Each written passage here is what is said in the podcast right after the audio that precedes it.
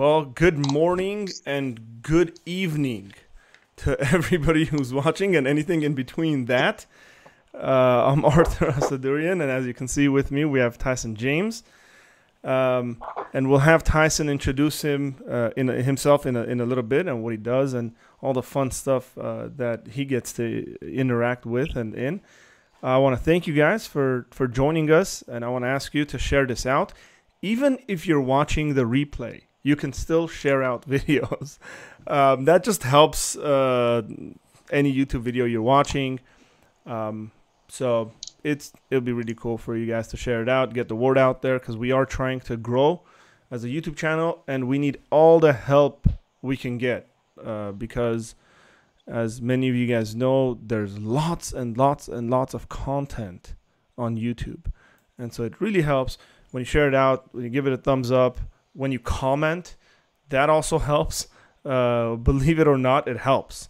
Uh, interactions help because it shows that, excuse me, it helps uh, show that people are actually interacting with this video and are interested in the video and all that stuff. So all of this stuff works. Share that. I want to thank you guys.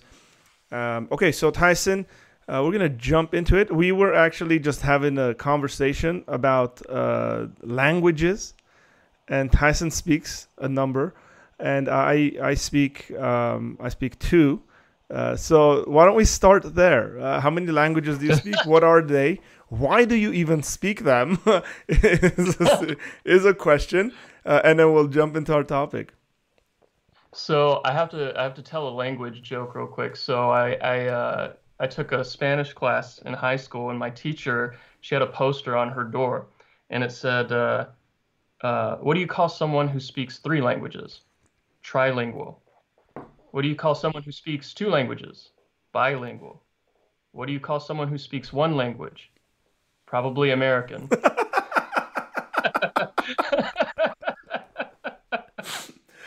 so it, it, it's kind of it, it's no. probably true, you know, unless you count like southern dialects a language, which you probably could. Um, and, yeah. and you know, um, yeah, I grew up in Arkansas, so that's like a whole different dialect right there. Yeah, well, I, I speak Texan, right? yeah. Um, so it, it's crazy because here in Armenia, um, people are generally trilingual. Uh, they speak Armenian, which is obviously the native language, and the, just everybody speaks it. Um, people speak Russian because that's an important language you need to know in this region.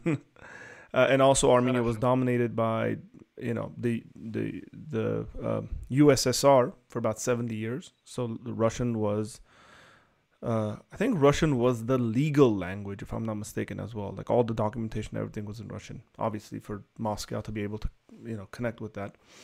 Um, and then now, in the last maybe five to ten years, English has become a pretty dominant language here. Uh, there's a tech boom in Armenia. There's a lot of programmers coming uh, coming out of Armenia, and they're actually developing really cool stuff. For for for those who want to invest in Armenia in the tech industry, uh, you can. By the way, I'm this is serious. I'm serious. It's a good idea because you will get your money's worth.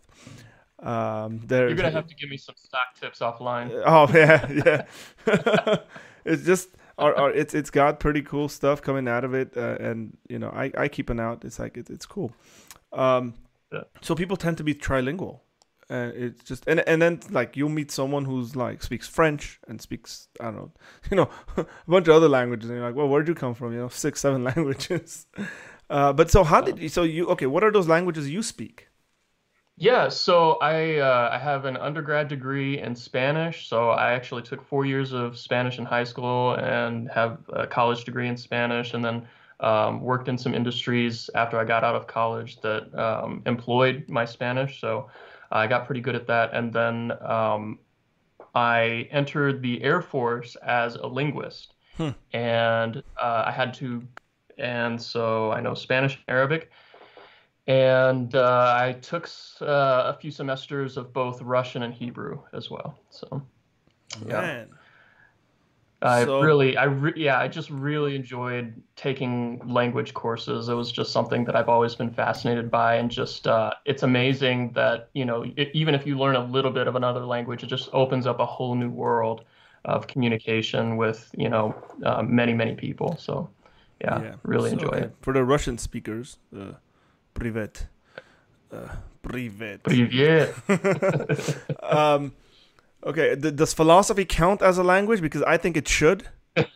Um, I actually have a picture. You know, in conversations with my wife, she she sometimes accuses me of speaking a totally different language. I, amen. That's what my, my wife asked. Okay, you, you, you gotta you gotta explain that. So it's, it's funny because I have I have a picture at uh, from the Biola library or the book. You know, like when semester starts, they have you know section of it becomes a book sale section and stuff. So I was looking through some books, and then they had like a bunch of Plato's writings in the languages section, and I took a picture of it.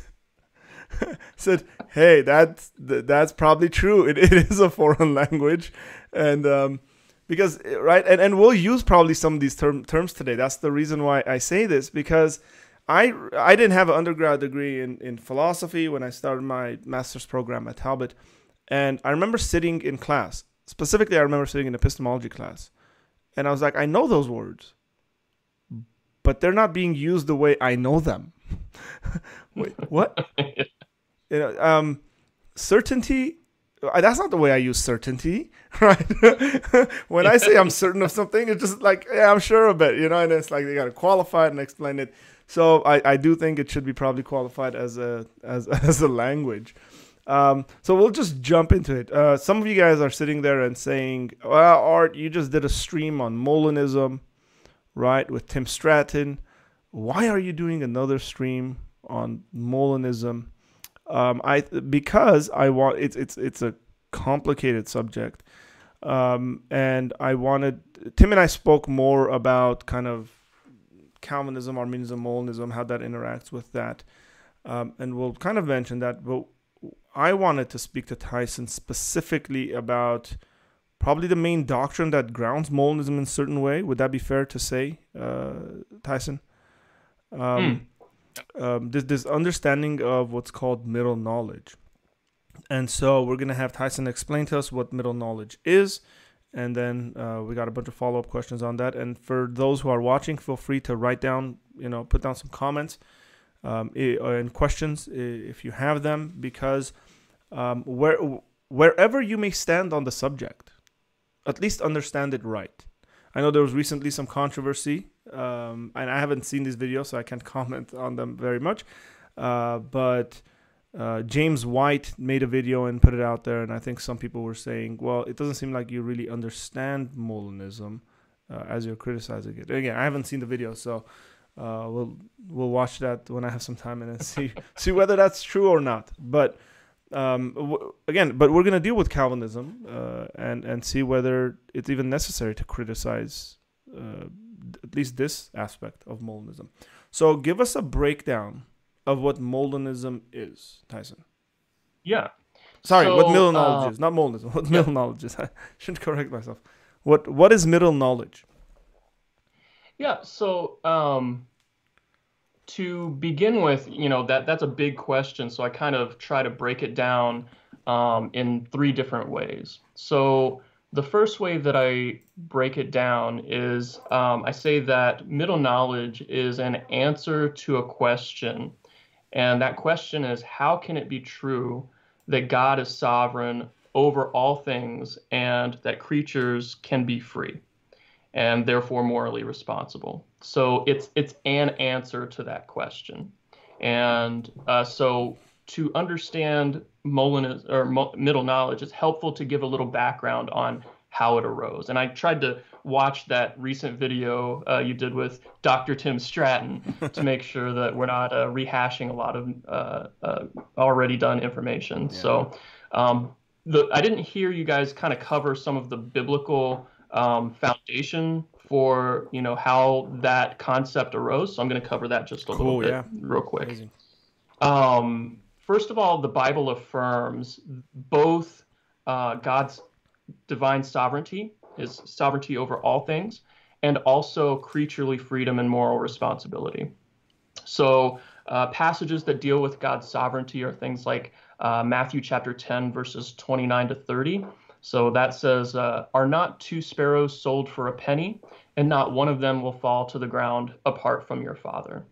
right? That that expresses God's knowledge of what's going on and His uh, nothing happening outside of His will.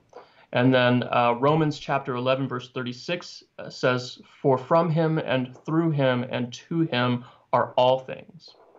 And then uh, Colossians chapter 1, verse 16 says, For by him all things were created in heaven and on earth, visible and invisible, whether thrones or dominions or rulers or authorities.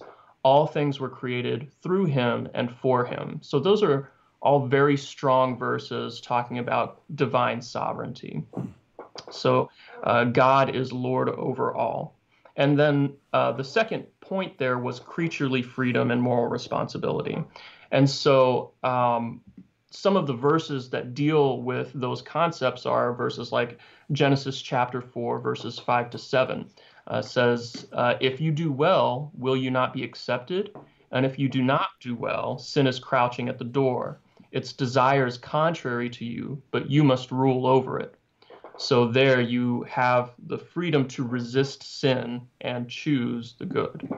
Uh, Deuteronomy chapter 30, verses 11 to 19, is where Moses puts the choice before Israel to either follow God and enter the promised land or walk away from God and lose possession of the land, right? That, that's a choice that they have to make between two options. Uh, Ezekiel chapter 18, verses 30 to 32, it says, uh, Cast away from you all transgressions that you have committed, and make yourselves a new heart and a new spirit. Why will you die, O house of Israel? For I have no pleasure in the death of anyone, declares the Lord God. So turn and live.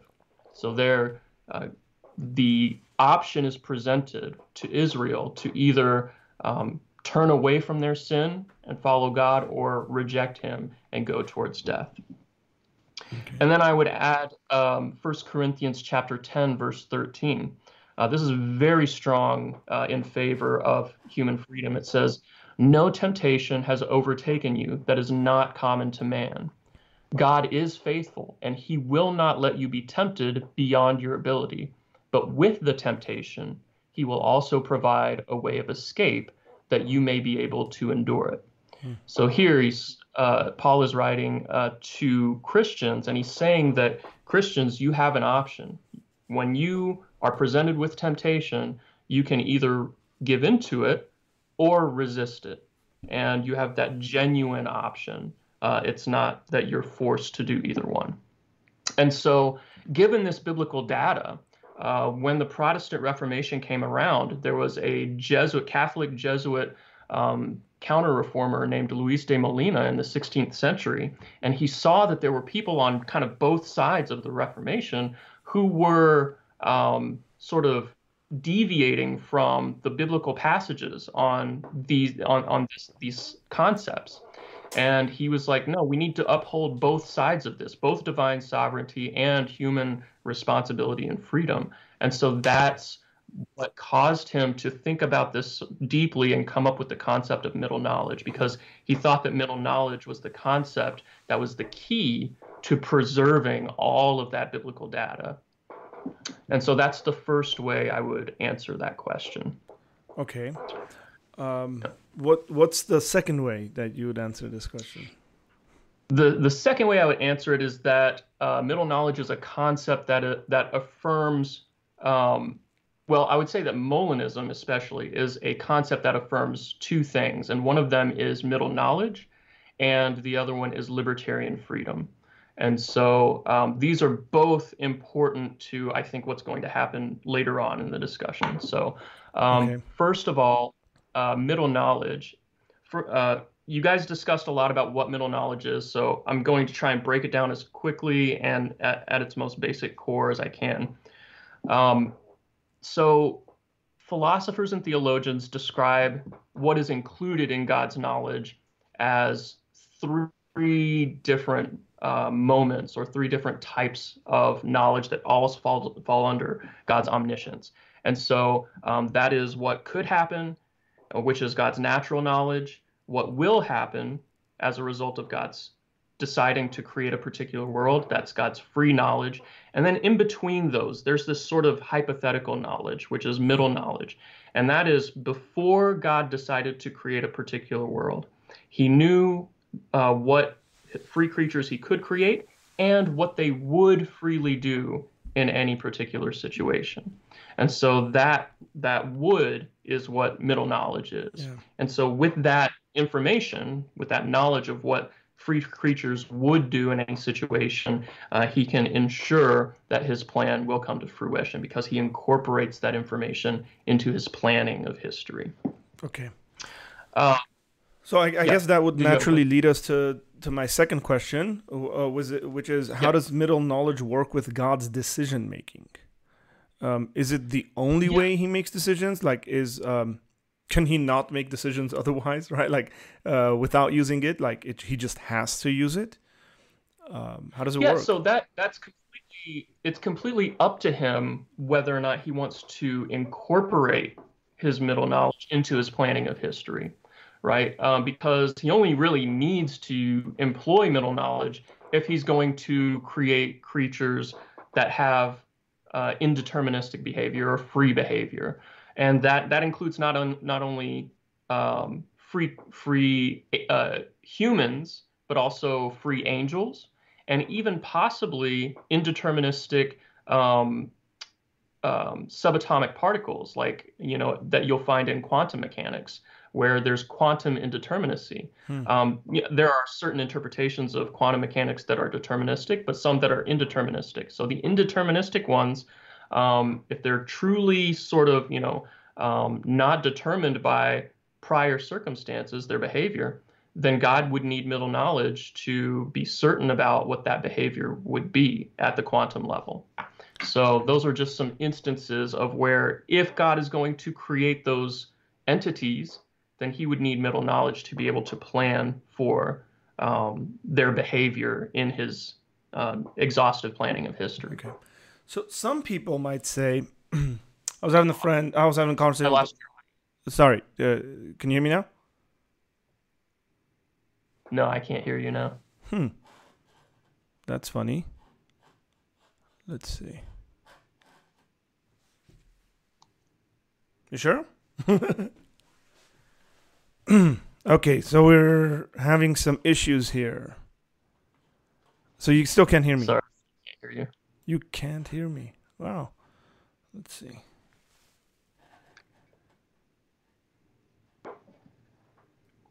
Okay, because audio is coming through for me.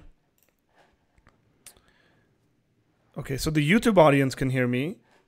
Uh, okay. Maybe we'll just have to do the whole rest of the, the video by chat. okay, let me see. I might have to. Let's see. Call you back. Let's do this. Let me turn off Skype. He can't hear me now, so we're gonna turn Skype off. Yeah, I know the YouTube audience can hear. and and YouTube audience, you guys can hear him as well, right? Like you guys heard everything he was saying.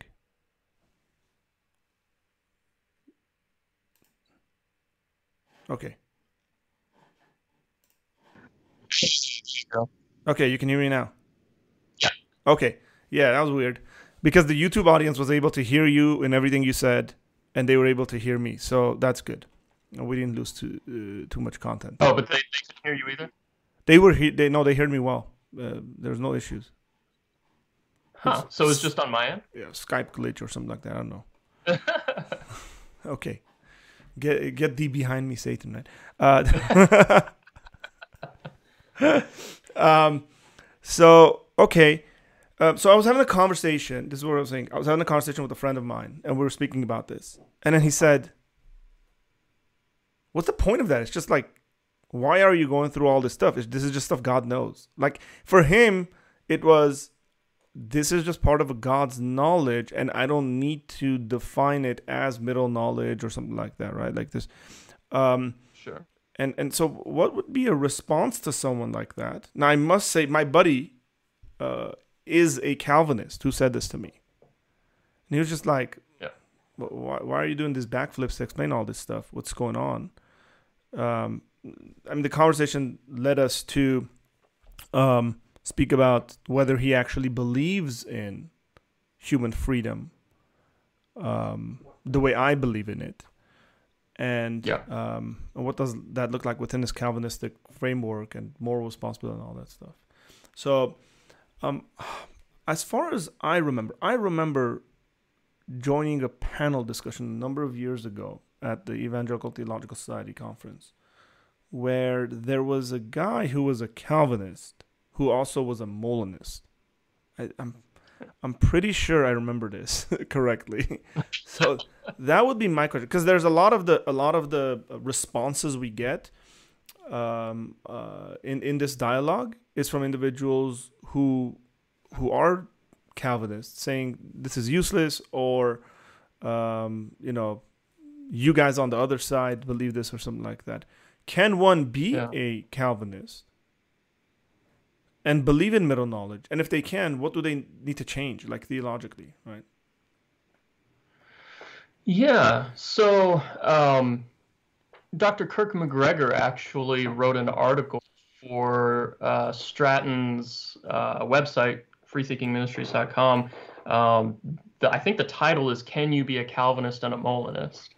And uh, Dr. MacGregor's answer was yes. In fact, you can, uh, because his wife is one. Actually, There you go. he's like, I live with one. He's one, like, I know so at least I one.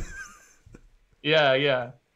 Um, and so I think the important thing, first of all, to note is that Molinism is not a soteriology, right? A soteriology is a doctrine of salvation. And uh, Molinism is not a soteriology. Um, the concepts that fall under Molinism, at least contemporary Molinism as, as I've defined it today, uh, can be applied to salvation. Uh, but it does, it's not necessary to do so. It has many applications outside of the, the discussion on salvation. So um, whether or not one can be a Calvinist um, and a Molinist depends heavily on what one means by Calvinist, right? Um, can one be a Molinist and still affirm everything that Calvin believed? Um, it that that's iffy because if um, if something Calvin said suggested that God does not have middle knowledge, then I don't see how one could be a Molinist and a Calvinist. But I don't think that Calvin actually said anything that would preclude God's having middle knowledge. Yeah. Um, but I'm not a Calvin scholar, so I wouldn't be able to, to say authoritatively, um, state anything authoritatively on that. So uh, again, that would largely depend on what one means by Calvinist. Now, if one just means by Calvinist the soteriological points, the the TULIP um, acronym, Yeah. um, then yes, one could still be a Molinist, affirming middle knowledge, affirming libertarian free will outside of uh, salvation, and you could perfectly um, affirm middle knowledge for sure. So for, And of course, it fits very snugly with Arminianism. So, Yeah. yeah, that's that's so for some people who might be confused, there are individuals, there are Christians who believe in determinism basically when it comes to salvation. Um, Yeah. uh, you know, so uh, salvation is determined, right? Like God's election is just determined, and then libertarian free will on everything else. Uh, Right. for- there, there are individuals of this sort. and I noticed that most determinists even will want to affirm at least libertarian freedom in in one or two circumstances. Number one, Satan. Um, the choice of Satan seems to be, you know, if you're going to say that Satan fell, um, you have to say either that Satan freely chose or that God caused him to fall Yeah. Right? Um, that's problematic if you say that God caused Satan to choose evil, right? That that does seem problematic. And then also, determinists usually want to say that Adam was one of what you know had at least um, a free choice, and that he misused his free choice, and then free will vanished. or sin impacted in such a way where um, you know the the impact of sin uh, or the fall has changed this whole understanding of free will because of our nature uh, that we you know Romans Right. three right uh, uh, that we don't pursue after God, like our, our free will is kind of you know destroyed in, in that in regards to that. Um, was Molina, um, and I, this is kind of leading, but I, I I heard that he Molina was accused of being a Calvinist. um, yeah. Right? Yeah. So he got he got he got a lot of flack from both sides, really. Um, you know, a, a, little, you know, and Molinists today catch that all the time. Dr. Craig himself, um, who, you know, uh, he'll say that Molinists tend to, you know, get uh, accused of being Calvinists from Arminians and uh, get accused of being Arminians from Calvinists because of the very robust doctrine of divine sovereignty that Molinists tend to affirm, and also the robust doctrine of human freedom right? And so we want to have our cake and eat it too. We want to have the best of both worlds, right. and we believe that middle knowledge is the key to being able to have both. And so it does, and I get this all the time that um, Molinism, people will say that Molinism seems deterministic because God knows everything in advance, and nothing will occur that uh, happens outside of what He knows will occur. So the the question naturally arises. It's like, how can we truly be free if God truly knows for certain what will happen? Yeah. And of course, we, we always, Molinists, have to point out that just because God knows w- for certain what will happen, that doesn't mean that he is deterministically causing that yeah. to happen. Now, I'm going to throw a question at you. Um, yeah. And I don't know how much you've, you've thought about this, but I, I enjoy this subject a great deal. And I would like to have Dr. Craig on and and uh, ask him about this.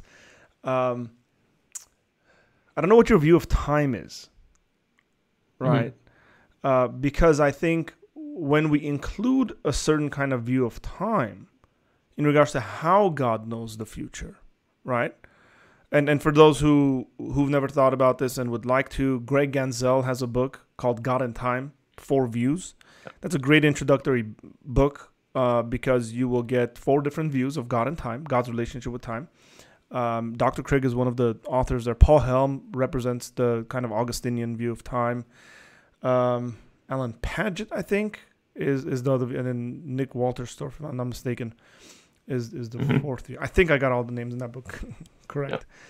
Um, and then also uh, Gary DeWeese has written, uh, man, it's a heavy book. I mean, he's he's got a book on God and Time. I, I took God and Time. I took God and Time with Gary DeWeese, and we had to read through that, and I struggled because there's like the physics and all that stuff. I was this is way beyond me, right? But I really enjoyed the subject. I've written on it, and then, but it works together. This whole understanding of God's foreknowledge. How does God know the future? Does the future already exist, and then God kind of looks to the future? and then he's like, "Oh, you know, I see Arthur there," which is typically the view Arminianism has been portrayed. Whether that is the case or that is not, some scholars can debate on that. But well, God looks into the future, knows you're gonna, uh, you know, elect him, and therefore He elects you. This kind of understanding. Uh, but a certain kind of view of time um, is is going to help you figure out how God knows the future. Do you want to comment on that? Um, yeah, I, I, would say that um, uh, many um, theologians through the centuries uh, believed that God is uh, timeless, that he remains outside of mm-hmm. time, mm-hmm. and um, that the rest of creation exists in time, and that God sort of has this um, transcendent vision of all things in a timeless state, and um, therefore can see the beginning from the end. And that that terminology, that language of seeing, um, is very perceptual. You'll see that throughout history mm-hmm. in theological writings, is that God sees the the future, and it sort of suggests like you know, like we use the the normal term seeing as looking out uh, a window or a door and you know, seeing a tree across the way, and God sees the things in the future much like that. He just perceives it. And I think um, we want to, if we're affirming a particular view of time where the future does not yet exist, um, like Dr. Craig's A theory of time, uh, he prefers the A theory of time, then the future doesn't yet exist. There's nothing to see, right? Um, the future doesn't yet exist. And so you'll need a different model than that perceptualist language of seeing the future. And so he makes a distinction between perceptualist uh, under a con- uh, uh, concept of foreknowledge and a conceptualist hmm. Uh, concept of foreknowledge, where on the conceptualist model, uh, God simply thinks. He, he just um, in his mind conceives of the future, much like we would conceive of a hypothetical situation. Like, um, I can think about what I'm going to do tomorrow. Um, you know, what I'm going to do tomorrow doesn't yet exist. Those scenarios haven't happened. Um, they're not there yet, but I can conceive it in my mind and imagine how it goes. And God can do the same thing with the future, uh, only much better than we can, right? He's God, so yeah. he's uh, omniscient and knows for certain what will happen in the future. Yeah. So um, there's really no need for that perceptualist model since God in his mind can perfectly conceive of the future. Yeah. Yeah. Um, it's, it's, uh, listen, I, I, I, say this because um, uh, with most theological things, right, they're not just kind of separated from one another, they actually work with one another. Now, um, I posted something on Facebook uh, recently that like some some of my friends commented on. It, it was from the Big Bang Theory, and they because there's time like they, these time travel movies. Uh, a regular kind of uh, conversation. They're talking about yeah, new Bill and Ted uh, movie coming out. That's soon. right. Yeah, I love time travel movies. By the way, I love any movie that deals with time. Uh, I enjoy them, but and then they bug me because they all run into the same problem, right? like I haven't seen that new movie yet. To uh, Christopher Nolan movie Tenet. Have you heard of that? No. Oh. Yeah. Oh yeah. I, uh, the trailers for that look amazing too. But so, anyway, sorry. No, no. It's, it's because uh, like I remember, um, I remember going to the movies uh, to watch Interstellar. Yeah. And the guy sitting next to me was one of the guys from our youth group, kind of movie junkie, really enjoy stuff like that, and he'd already seen it. And the movie starts, and like five ten minutes into it, I just lean over and I say, "I know what's gonna happen." He's like, "What?" And then I just tell him the ending. He's like, "Bro, you just ruined the movie, right?" Like, and I said, "I've thought about this, and then I've read about it, and typically this is the way this kind of sort of stuff works out." Um, and uh, you know, and uh, so it's important for people. Uh, I mean, watch that stuff, think through it, because um, my view, for example, really helps with prayer. Um, uh, it, it really like uh, genuine conversations with God. My view, internet router. Oh, there we're back. Okay, um, sorry about that, guys. This is strange because I'm I have my iPad in front of me and I'm connected to the same exact router as my laptop, and then my laptop dropped the connection, like it just wasn't connecting, and but my my iPad was completely fine. I was I was chatting with the folks, so hey man, weird stuff. I don't know. Um, technology's weird. Uh, okay, we're so. gonna do an exorcism from your laptop. I don't uh, get away. Um, okay, so I was commenting on prayer. I said my view of my view of God's relationship with time helps me with with prayer, and prayer being a genuine interaction with God. Okay, like yeah. I pray and He answers, not he you know he made that decision and answered it in eternity past and then just like it, it, it, happens now. Even though i think god knew it in the past but i think he actually makes the decisions as as i'm speaking about uh, to him. The other way the other thing it helps me in my view of time um, is a moral responsibility. Right i don't want to go into that but um, it, it it does. Uh, meaning that i am guilty like you know uh, and people are guilty when they commit crimes and stuff like that um, and you can hold right. them responsible and and then also uh, when it comes to salvation this is probably the biggest theological thing that it helps me with is that because if I always see a problem like if if say you know you're like a time worm kind of this understanding of that Einstein has and I think theologically it becomes an issue of when God looks at you at one which slice of time is he looking at you right? Are you his enemy or are you his son? Like wh- what's the reality? And I think that's an issue. That right. that's also why I believe in the A theory of time rather than a B theory of time. Um, and so okay with that said, because it does have to interact, your view of time has to interact with also this middle knowledge. Like I, I, I kind of don't see it in a way where it doesn't have to. You at least have to have some kind of an opinion on this. Um, Mm. so, yeah. Um, okay. What possible theological issues? Now, we just mentioned prayer and stuff. What other theological issues does middle knowledge help with?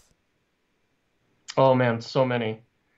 So, um, yeah, like Dr. Craig said, um, middle knowledge is one of the most fruitful theological concepts out there um, because it has so many applications to so many different areas in theology.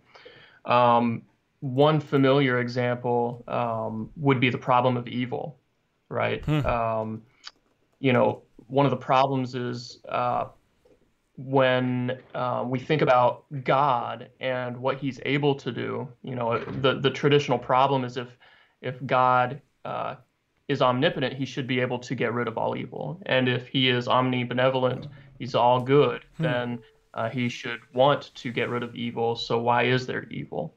Um, middle knowledge comes in to explain that because if God can create free creatures, then in order to create a world with as much good as there currently is, he may have to allow a certain amount of evil as well, um, given his decision to create free creatures. So, with middle knowledge, God could know that a much greater good could come from allowing a creature to freely choose evil. And that's exactly what Alvin Plantinga described in his uh, free will defense. And it's really interesting um, that, you know, uh, Luis de Molina came up with the concept of middle knowledge in the 16th century. And it kind of died off because the Catholic Church leaned more towards the view of Thomas Aquinas, which was another, you know, um, just uh, he's the doctor of the Catholic Church, right? He's the guy that Catholics look up to as the the philosopher. And so Molina's view kind of died out. But then just this last century, Alvin Plantinga, just doing philosophical work on, you know, God, um, completely ignorant of middle knowledge, uh, he came up with the same concept and used middle knowledge to, you know, uh, to um, support his free will defense. And he didn't have any idea what it is. Somebody had to come up to him and said, "Hey, you're using middle knowledge." And he was like, "What is that?" you know. So it's amazing how strong the concept is and how intuitive it is to people who think very deeply about this subject, that it would come back alive after so many centuries Yeah. of being kind of looked over. Yeah. That's interesting. That's interesting. Yeah. Two, two, two Um, yeah, and- brilliant oh, individuals. no, two brilliant individuals. Oh, yeah. You know, and um, if uh, just for your uh, viewers, uh, if they haven't picked up a copy of um, uh, Alfred Freddoso's translation of uh, Molina's Concordia Part 4, it's called On Divine Foreknowledge, I highly recommend it. Uh, because it's basically reading Molina in his own words, right, the, uh, in an English translation. And um, when you read him in his own words, you just realize how brilliant of a philosopher he really was, a philosopher and theologian he was, and how committed to Christ he truly was, um, and committed to the authority of Scripture and really um, doing Scripture service um, and bringing in and incorporating deep philosophical um, commitment uh, to coherence and truth to the biblical text. So, So- really good resource for readers. there you guys go. Uh, that's you. You guys can look into that. Um, some reading. um, so the the problem of evil is is one of them, right? And uh, Yeah. by the way, the problem of evil is probably the I probably I- in my experience is the number one question people ask. Even even people who aren't really into you know thinking about this, it's just it's a natural thing that arises. It's like, well, you're talking about God's sure. goodness and His love and stuff like that. And people go, well, yeah, but like, I know a guy that his kids died, right? Um, and and how and he's a Christian, and if God loves him, then you know, but so it just naturally arises. I've actually had to help people like, okay, here's the here, like some atheist guy or something like that. Someone doesn't know, they've just said it, and I say, okay, here's the way people formulate that, and then let, let's talk about it.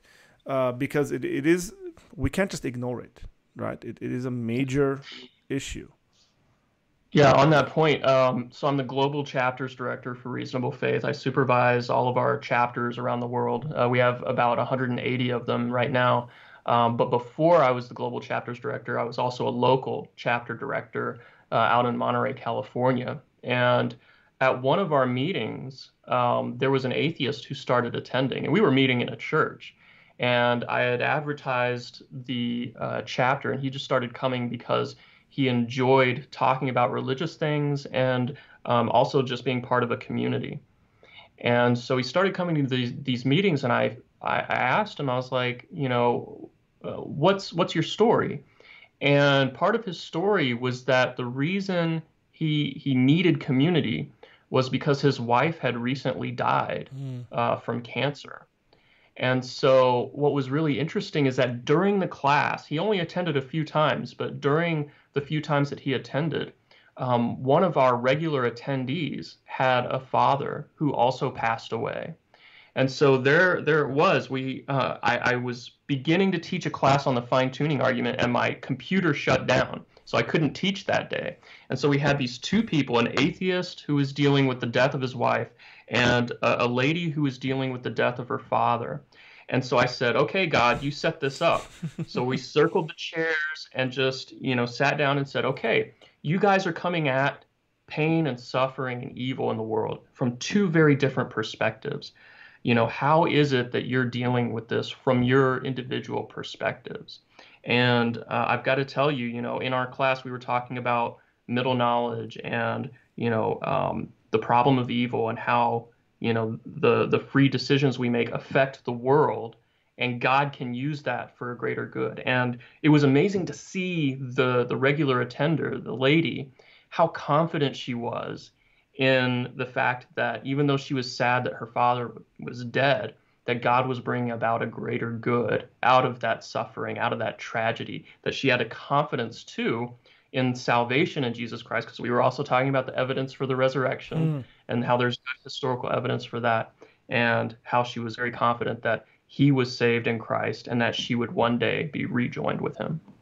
Yeah. So, so again, because right, we're not machines.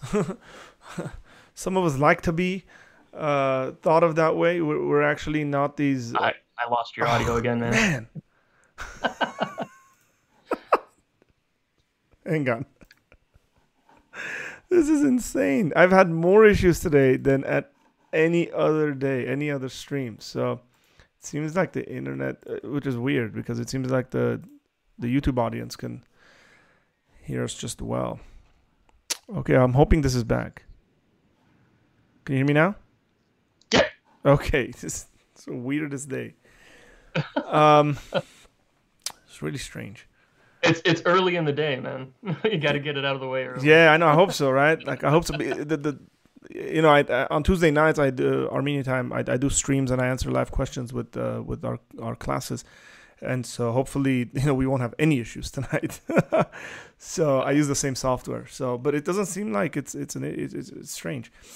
Um, um, I was saying that we, we're not robots. Some people like to think we are and stuff like that, but um, the, the, older get, I'm getting as, as an individual and as a Christian, uh, the, the, more like I realize, hey, just dealing with issues, tough issues, um, and the kind of confidence I get, like emotional confidence, you know, psychological confidence and stuff like that, it, it's really important. And having a good grounding of that theologically yeah. is even better. Uh, because I've seen a lot of people either get very cold in their Christianity, not that they've left the faith or something like that. Whether you believe that can actually happen or not is a secondary question to me. Um, but either get really cold, where just like uh, um, not, you know, um, I don't care about Christianity, or people actually who just said, um, I'm not very confident about this. I don't think it's true.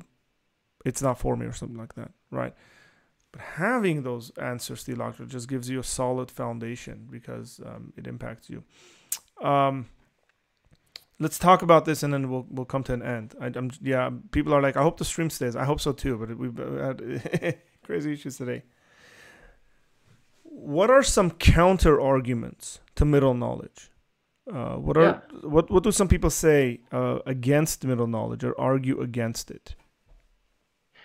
So we over, we already covered um, one area that I think touches on one objection. So um, one one of the things I hear is that on Molinism, God's decisions are based on creatures, Hmm. which means he's not sovereign, right? If he has to learn something from his creatures, then how can he be sovereign over everything, right? He's supposed to be omniscient. He doesn't need creatures to know anything. And so that's again that uh, perceptualist uh, understanding of God's omniscience, where he looks Hmm. at creatures in the future or something, potential creatures, and then learns something from that. Uh, but again, if God is essentially omniscient, he can just imagine in his mind all of the free creatures he could create and then know via his middle knowledge what they would freely do in any situation and then incorporate that information into his planning of history. So he doesn't learn anything from creatures because creatures don't exist yet prior to creation. There are no creatures, right? So there's no way that he could learn from the creatures what they would freely do. Yeah. Um, so that's just a misunderstanding of the model. Uh, another objection would uh, this is kind of a, a more vague sort of gesture question or objection, but some people say that Molinism puts man's freedom on a pedestal and it, it elevates man's freedom too high, right? It says that um, man can make decisions that God doesn't directly cause, and therefore man is too free. Hmm. Um, but I think the opposite is true, or not the opposite, but um, that that is not true in an appropriate way. That um, freedom is a necessary condition for moral responsibility. And I think we all kind of intuitively know that. Like if we're, you know, if if there's somebody in front of us and somebody pushes us from behind and we run into the person in front of us, we all intuitively know that we were not to blame for pushing the person in front of us. It was the person behind us. But on a cosmic level, determinism seems very much like that, that God is pushing the dominoes, so to speak, and those dominoes fall on us, right? And we fall into each other, and there's no recourse there. There's no freedom in that. And so um, it it seems like you know if we're going to have genuine moral responsibility, there needs to be genuine freedom as well.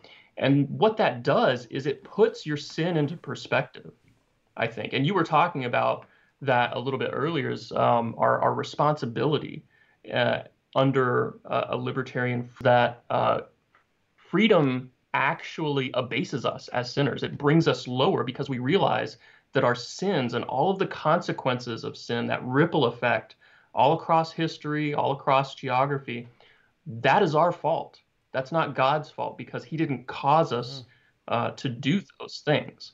So, really, instead of elevating man, uh, affirming a robust view of human freedom actually brings us down to where we should be, uh, which is responsible for our sin. And then I also think that um, instead of elevating man's freedom and putting it on a pedestal, it actually elevates the love of God uh, because freedom is necessary for um, loving relationships. Hmm. And so, if God doesn't create us to be free, then how can it be said that He enters into a loving relationship with us? There's no reciprocation.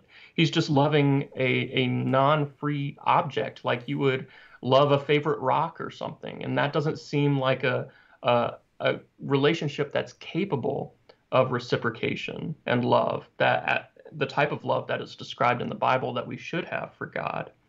So I think rather than putting a man's freedom on a pedestal, middle knowledge and Molinism actually um, enables us to affirm robust human responsibility as well as our loving relationships with God. Okay. Let me ask you a final question, and then we'll, we'll be done. Yeah. Um, you know, there there's these counterfactual statements we see in the Bible, right? Um, Yeah. Right. If if this were done, you know, Jesus statement, if this were done in, in Sodom and Gomorrah, right? If these miracles were done, then they would have, right? Uh, that's that's kind of a proof text that uh, Molinists used for this middle knowledge and stuff. Um, what would be a response to individuals? Because you know, I've had conversations with my friends, and they say, "Well, Art, you know, you're making too much of that statement. It's it's it's it's it's, it's a hypothetical, uh, Yeah. right? It's it's like you're you're making way too much uh, of it, uh, trying to say this is an actual kind of counterfactual and stuff. So, um, what what would be a response in a situation like that with even the Bible passages that you quoted earlier and stuff like that? Well, they, not, it wasn't necessarily these counterfactuals, but we see when you start seeing the counterfactuals in the Bible, you can't unsee them. It's like one of those Right. things where you're just like, oh, there it is again, there it is again, right? Um, so let's let's end with uh, with maybe a response to that. So I would almost agree with them that there are certain people who do make too much of them in that they will say that the biblical uh, verses with counterfactuals um, are explicit endorsements or explicit teachings of middle knowledge. And I would say that that's an incorrect view because um, Molinists and non Molinists alike, uh, around the time of the Reformation, when Molina was um, introducing this doctrine, they all affirmed counterfactuals. What they differed on was when, in God's knowledge, he knew them, right? Did he know them logically prior to his decision to create or logically posterior to that decision to create? And that was the main dividing line um, between the Molinists and the non Molinists.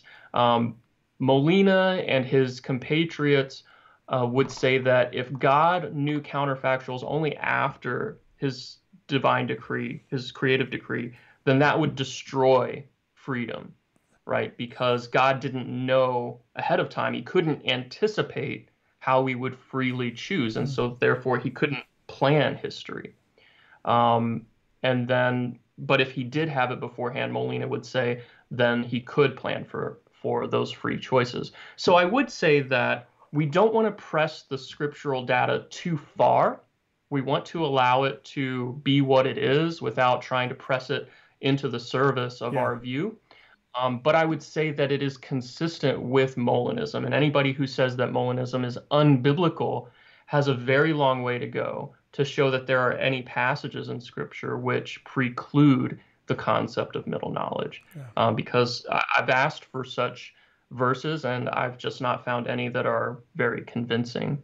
So uh, we we don't you know we we don't want to say that um, those verses on counterfactuals prove middle knowledge in the sense of a mathematical like it explicitly teaches. Um, it might support middle knowledge, but there we also want to say that there doesn't seem to be any biblical data that would preclude or prevent us from affirming middle knowledge. Okay. Excellent. And I had a question. Just, all right. Okay. I, a comment, not a question. Uh, let me just say this, guys. Um, Yeah. It's important, right? Like uh, that when we think about theology, when we think about this stuff, to to actually look at the Bible as the authority on it, and then get our teachings from it. And if we're gonna if we're gonna believe something, it shouldn't be even right like all my calvinist friends. I have extremely dear friends who are calvinists who disagree with me on this stuff. Um, uh, it's, it's they're fun conversations right over lunch and coffee and all that stuff. In-house conversations. Um, but all of us uh, really aim at elevating scripture above all things and then saying we're getting this stuff. We actually believe the Bible teaches this stuff. Not like, oh, you know, Calvinism makes me uncomfortable and therefore I don't want to accept it. Like, that's not my view. I, I, I don't think that should be our view. It should, just because something makes you uncomfortable doesn't mean you reject it because you don't like it. Like, uh, because then if if it's like that, you're not gonna like many things about God and about you know Scripture and all that stuff.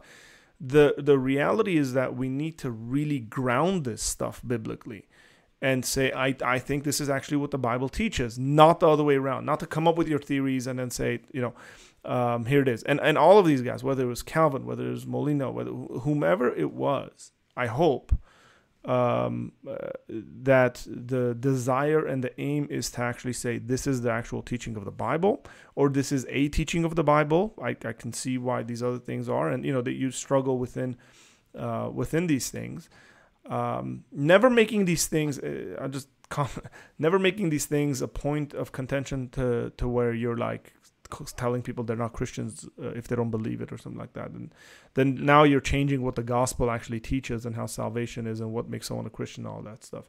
Uh, so, I mean, think through them, think about them. Like I said, there's extremely practical ways that some of these doctrines um, could be used in giving you the confidence and in, uh, you know improving your interaction and your relationship with God. Um, uh, if if that is something that you you might struggle with, and I know individuals pastorally, I've dealt with individuals. They're like, why pray? Because if, if God made this decision in eternity past, like why, why even talk to Him?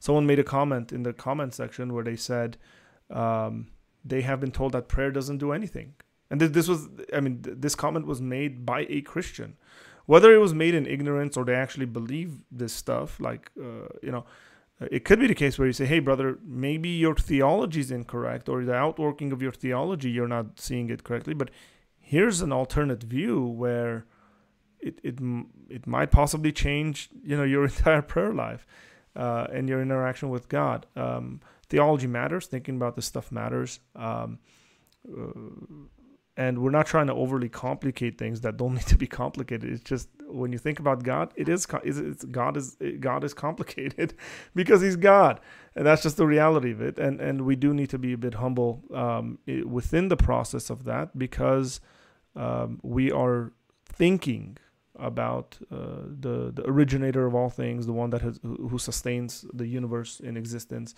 and so there needs to be a bit of humility to say I could be wrong, and I'm willing to change my view on this. So, um, Sondonic said God has already determined things. That's why they think. Uh, yeah, that, that, that that's most likely why they would have made that statement. Uh, by the way, um, if you guys have any questions, post it here. We'll give like a couple of minutes to this for Tyson. If you guys have any questions for Tyson, you want to you want him to, to comment on it. If not, we'll we'll end it. So I'm out of my questions. So. Oh, well, let me just uh, mention one of the other objections I was going to raise because you mm-hmm. kind of mentioned it just now. Um, you were talking about, you know, how complex these types of uh, concepts can be, mm-hmm.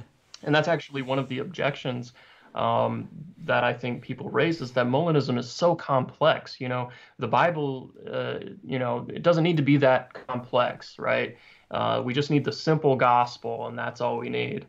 Um, first of all, the Bible is not simple, right? Um, uh, you can read it simplistically, but uh, if you're going to understand it and the depths of it, you're going to have to do a lifetime's worth of work. And even in a lifetime, you cannot get to the bottom of it. Uh, that's why, you know, for oh, thousands of years we've been studying the Bible and still are finding new insights and new um, things to talk about about it. So um, that's not the issue. But also, um, it's it's funny to note that really everything is complex to everyone at some point. That's right. right. When you're a baby, using a spoon is really complex. You have to grow up at some point, right? So uh, it's kind of like that with theology too. There are things that seem really complex at first, and if you just dig down deep enough, it become becomes simpler, right? Um, quantum physics seems really complex to everyone at, in the beginning, and people who study quantum physics for a long time, they have a better grasp. It becomes easier for them because they're dealing with the issue more often. So anybody who thinks it's too complex right now, it just uh, urge you to continue plugging away at it little by little. Keep digging in, keep watching these videos, uh, keep um, reading the literature out there uh, until you finally get a grasp on the concepts because it does get easier. Hmm. Yeah. Um, I'll share a little story. Um, I, I didn't witness this. My wife told me about my children. And I'll just, this whole complexity about kids and how they view things. But uh, my six year old and my four year old were having a conversation about Jesus and they were praying. Um, we are going to be going back to the United States on on the plan is September sixth. Uh, yeah, so we're we're coming back, uh, and um, and and then we'll do some traveling there and all that stuff. So, you know, there was issues about like the flights getting canceled and all that stuff, and uh, my kids were praying about it, and and somehow that evolved into a conversation about Jesus' death for for us. and my six year old tells my four year old, you know, Jesus died for our sins and all this stuff. Um, and and then then they spoke about when it happened. and my four year old said, I think it was it was like a month ago. and then my six year old said, No, no, no, it wasn't a month ago. I think it was like a year ago. right. So now I say this because listen, for a four year old and a six year old, a month ago and a year ago is a very long time ago. Right? Yeah. For them, it's like, oh man, a year ago. That's right. And it's comp it's complicated for them. And my son, my six year old, loves math. Like the, the he's always like adding stuff and what is this and you know and um, so he he enjoys those kinds of conversations uh, and again, when you say 2,000 years ago, like how does he conceptualize? It's complicated, right? But it gets less complicated as, as you think about it. It's, so, it's just that's the reality of it. Uh, now, again, that doesn't mean we're going to understand everything perfectly and all that stuff, but I highly recommend, guys, uh, you don't have to agree with any of this stuff, right? Um, like it's it's not like you lose your salvation if you don't believe in middle knowledge or something. But the reality is, where, where wherever you may stand in your theology, at least do your due diligence due diligence in understanding the opposing views and represent them well when you oppose, oppose them right? Don't like caricature uh, uh, don't make a caricature, caricature, out of them and um, and yeah. just like argue something down that nobody really believes uh, yeah. right? So it's it's extremely important that we do that. Um, okay with that said tyson thanks a lot man. Uh, thank you for, for thank jumping you, on this and agreeing to do this appreciate it. Uh, I don't think we mentioned your job. Do you want to mention and then uh, for those who don't know could could potentially go and, and benefit from from the work that you do? Why don't you why don't you talk about that? Yeah, I mentioned it just a little bit a, yeah. a while ago, but I can uh, elaborate a little bit. So I work for uh, Dr. William Lane Craig's ministry, Reasonable Faith, as an apologetics ministry. Um, and uh, my role, I have two roles. My, my first role is as global chapters director. So we have local chapters all over the world, six continents, almost 180 active chapters right now. And um, what they do is they basically carry out the mission of reasonable faith on a local level. They meet regularly. Obviously, uh, with COVID, they haven't been meeting in person, but they've been meeting online and um, sharing uh, apologetics material and presenting arguments and evidence for the existence of God and dealing with objections to the Christian faith. And so um, the, I supervise those and help open new ones all over the world. Um, just a, an amazing privilege that I have to do be involved in that. And then my second role is as the director of translations. So uh, we try to get Dr. Craig's material translated into as many um, different languages all over the world uh, as we can, including Armenian. So uh, um, yeah, I coordinate with um, many, many teams all over the world to get those um, articles, videos, um, podcasts, all of them translated into other languages. Okay, so uh, so someone said, "How does one become a reasonable faith director?" oh, great question. So the first step is to go onto the website reasonablefaith.org and look up the uh, chapters link there, and there's an online application and what that does, that'll send me the uh, personal information needed to uh, be considered to open a chapter. And then I'll send you an email with additional information on the steps, which is basically reading the Reasonable Faith book and completing the study guide, and then providing uh, two contact information for two references, and then um, a one to two page testimony of how you came to Christ and what your personal walk with Him looks like today. And that's basically it. Um, yeah, and after that, you're uh, certified as a chapter director to um, basically run a chapter the way you see fit. Our chapters run semi autonomously. We don't have a set curriculum that you have to follow. So uh, we do that intentionally because the, the people in front of you, you know them better than we do. And so we want our chapter directors to really take the reins and um, present the material that their people need. Awesome, awesome. And um, uh, reasonablefaith.org is an excellent, excellent uh, resource, guys.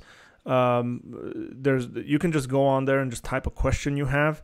Most likely, someone's asked it, and Dr. Craig has written an article on it. it's, it's not that he just writes these paragraphs; he writes articles with references. you can actually use some of these articles as a starting point in your research. Just go read the article and then go to his references and start hopping around. You can write a nice research paper where that's your starting point. And they're brilliant because if, if you have a question, you don't have the time to read a book. Um, it makes sense to actually, you know, at least interact with some content um, and, and, and think through it. So I use it regularly. And, uh, you know, it's like someone asks me a question, even pastorally, someone comes up, hey, what about this? And I say, that's good. Give, give me till tomorrow, you know, and I'll, that's like one of my first resources. I'll jump there and then I, I, go and look at it and see what he has to say. Um, but use these resources. There's so much content out there. Please use them, guys, uh, yeah. because uh, they will help. And you. everything on Reasonable Faith is free. That's right. So that's that's an amazing gift that he has given humanity is just making all of his material free. Yeah, it's it, it really is, and I, I have no idea how he puts in the time, like how like where he gets the time from. Maybe maybe he time travels. I don't know. I have inside information that he's actually a cyborg. So. Okay. he works like one. Um, yeah. Well, uh, Tyson, thanks again, man. Uh, appreciate it. Uh, guys, thank you guys for joining us. Uh, again, if you like this, you enjoy this, uh, share it out. One of the things I'm going to try to do is take these videos that I'm, these interviews, and then chop them up, and then so we can have shorter se- kind of segments, uh, shareable kind of segments of them. So that should be coming up in in the near future. Probably when I'm like back in the states and trying to get reestablished, and I don't have the space and to to do these interviews until we get that established. But uh, I appreciate it. God bless you guys. God bless you, Tyson. I'm going to end this broadcast now.